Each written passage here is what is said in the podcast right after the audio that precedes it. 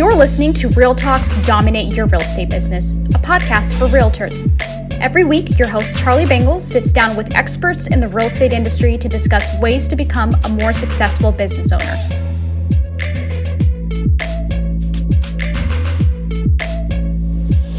Uh, good morning. I would like to welcome our special guest, Coach Amy Lassen. Welcome back to the show, Amy. Thank you. Thank you. Good to see you, Charlie.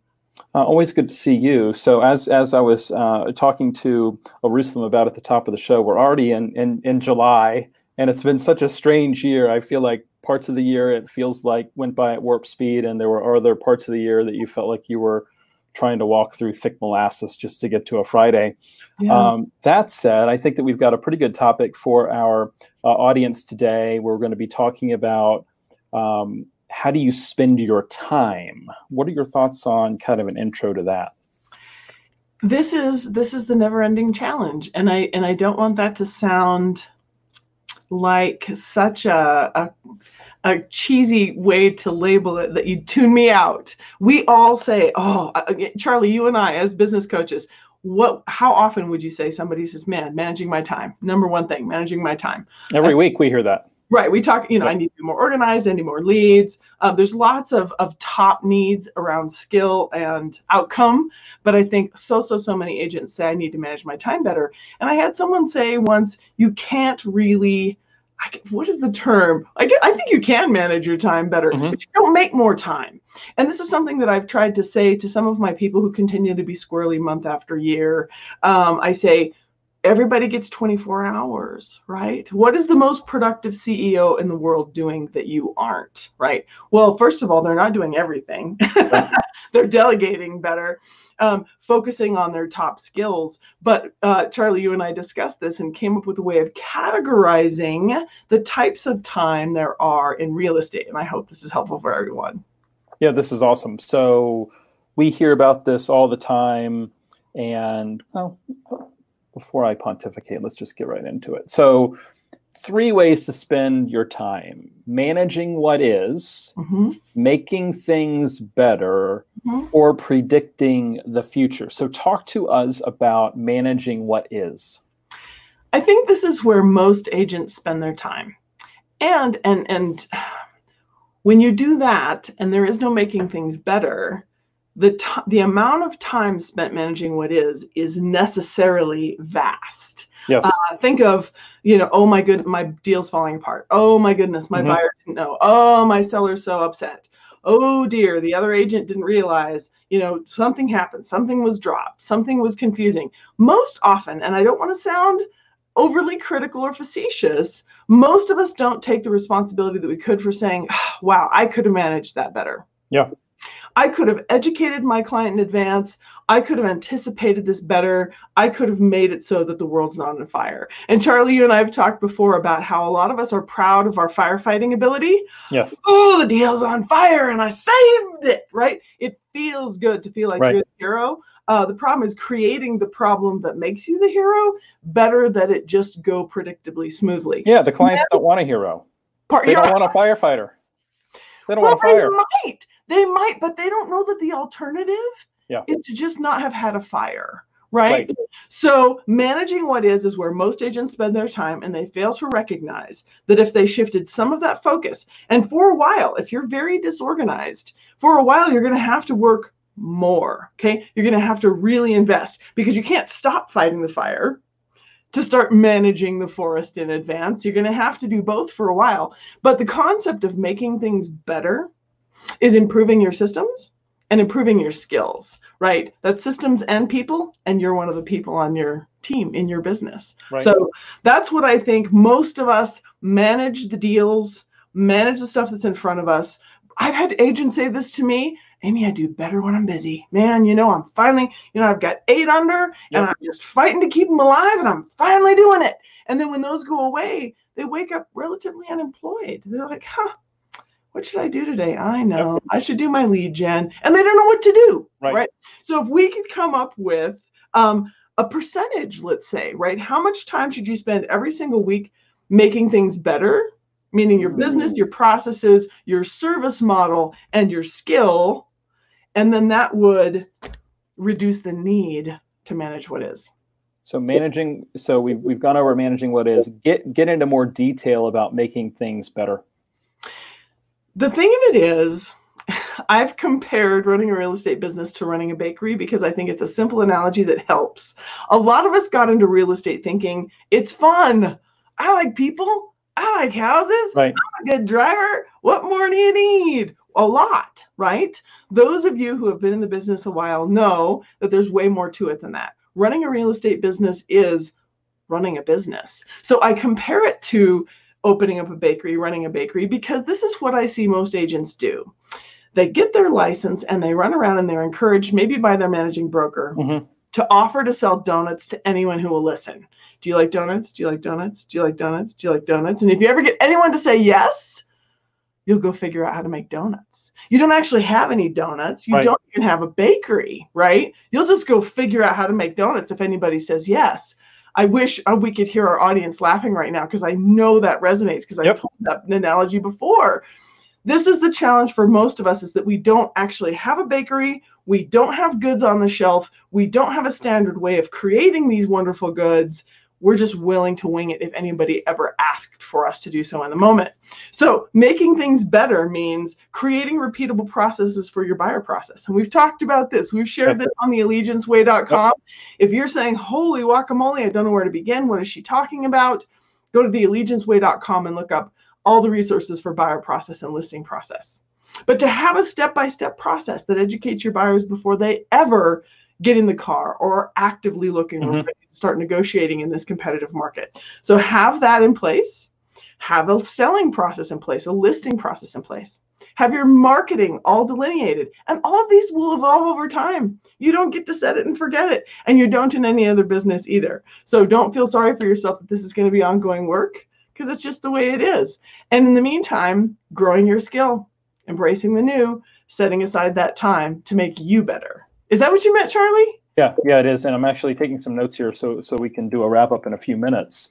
Um, so making things better, having processes, developing them, and the processes. It, this is not a a one and done, right? They're constantly evolving. When you have a situation that you think that you can improve, you're going to go back to the process. You're going to add to it, right? So th- this is th- this will never be done, right? These are all living documents. These yeah. you know these processes and these checklists um, growing your skills. You know, I like the idea of carving out time every week to read a book, to watch a video, right? To you know, execute on a new idea that maybe you've had for a year and you just haven't had time to do it.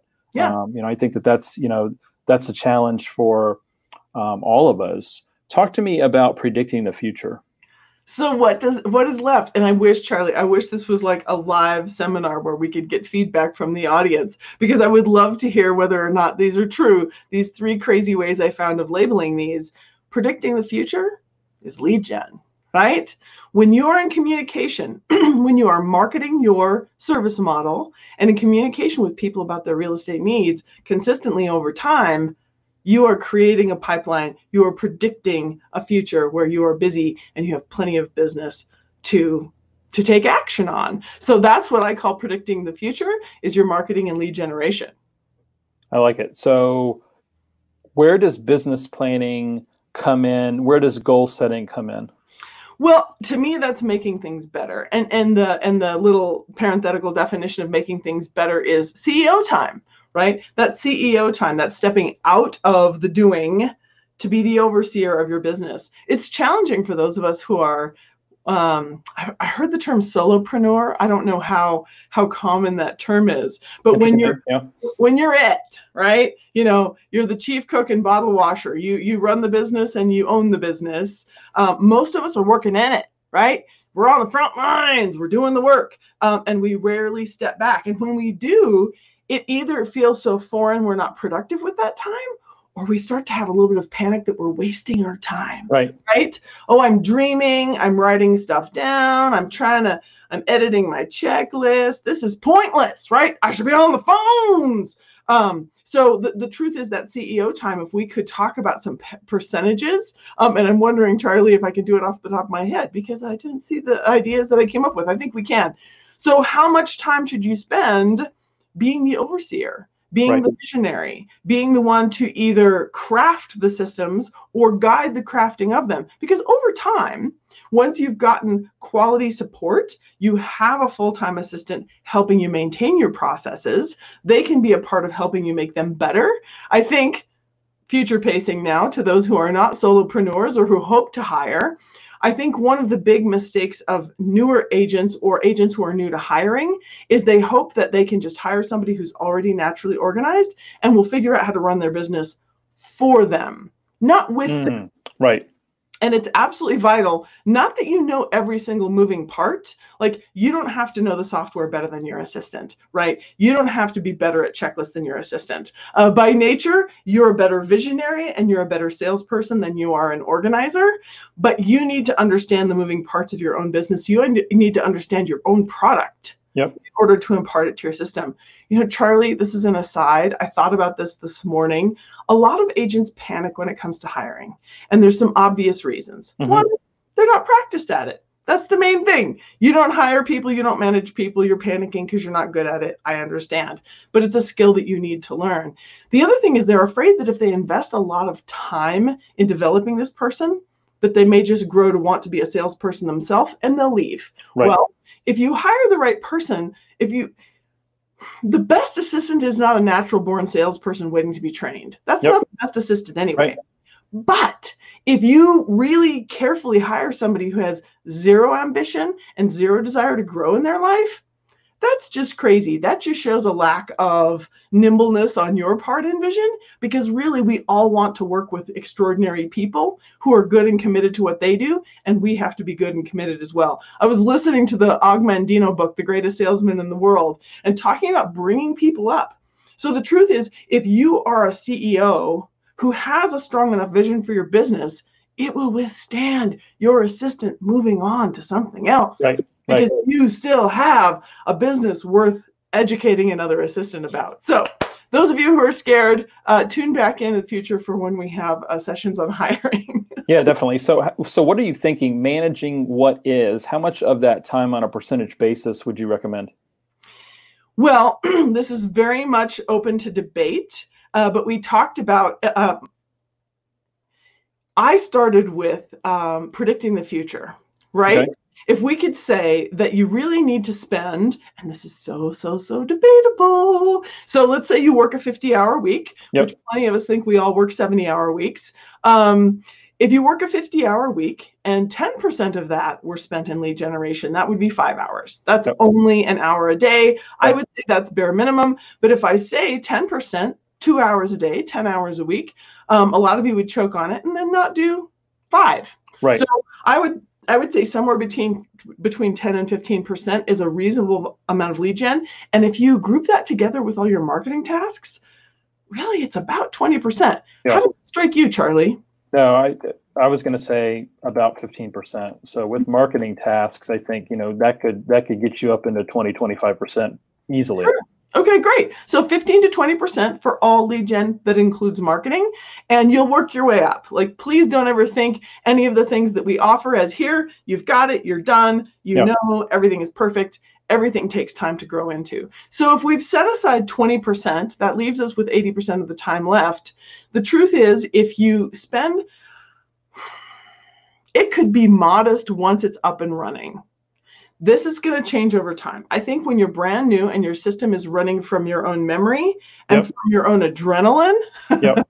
Yep. you need to invest quite a bit of time in crafting a business because now here's the thing you've got to keep managing what is while you restructure the whole thing and put systems in place. Right. So that could easily be an hour a day. That could be five hours a week. But I think that you can get to a maintenance place. I think you can get to those two hours a week, perhaps. Mm-hmm. Because think about this all the making things better will include um, reviewing your numbers, yep. right?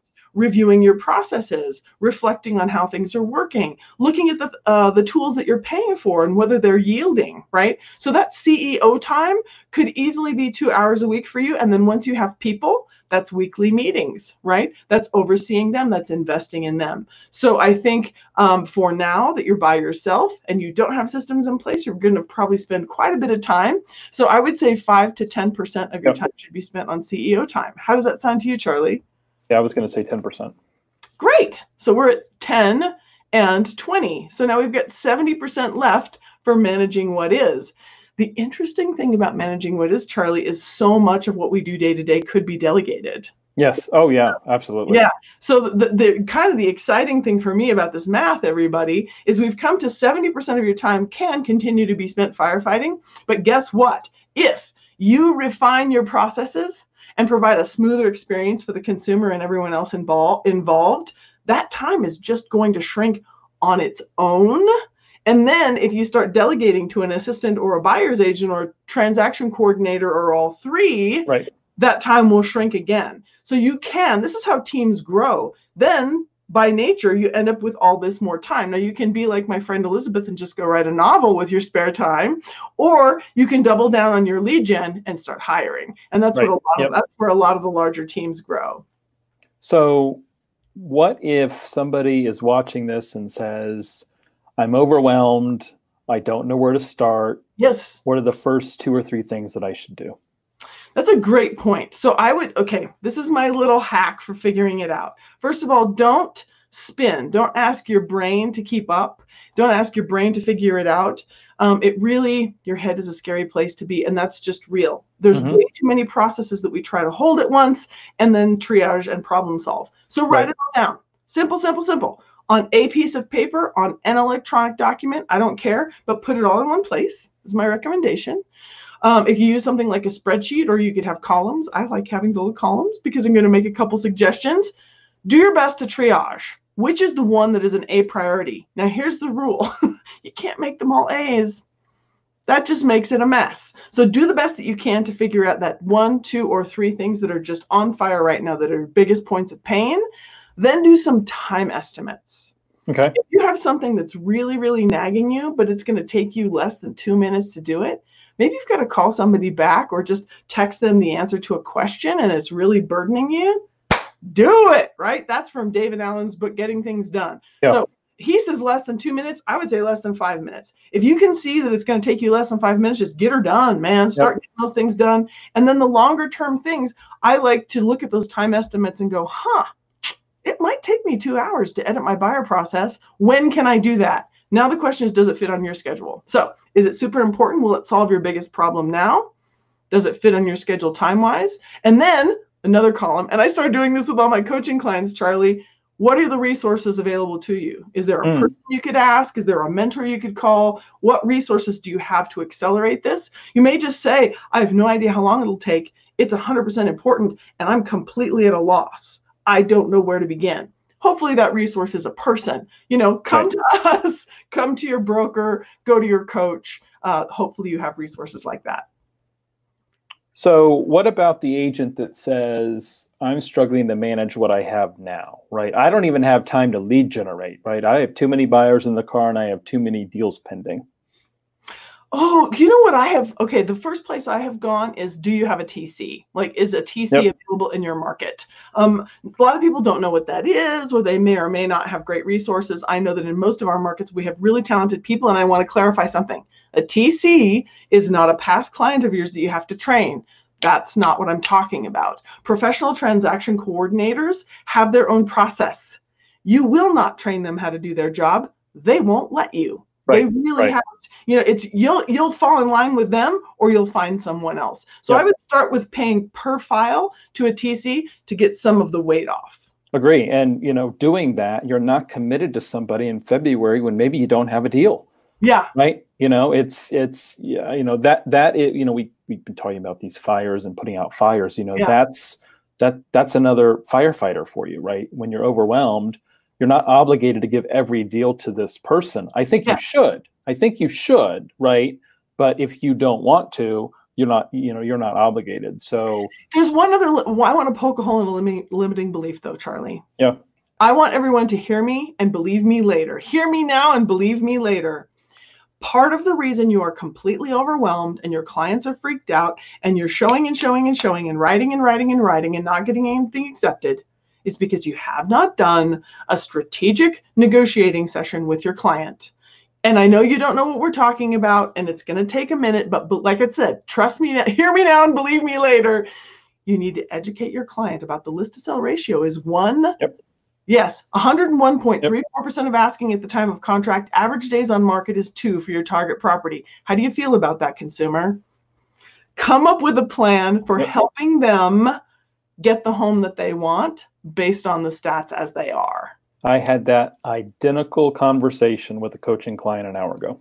Okay. You know, they want a big haircut on a home that these folks are looking to buy. And I said to the coaching client, I said, so would they take $75,000 less for the house that they're going to sell? Well, of course not. Well, then why are they asking other sellers to do it?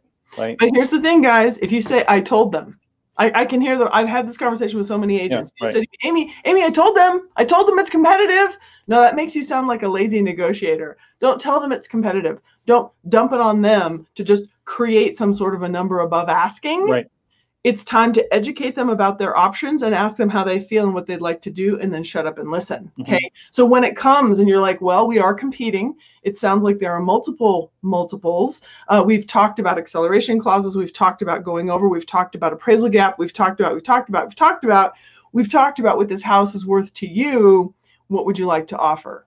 Right. Does that sound like a lazy negotiator? No but don't say amy i already told him it's competitive. That doesn't help Thanks for listening to Real Talks Dominate Your Real Estate Business.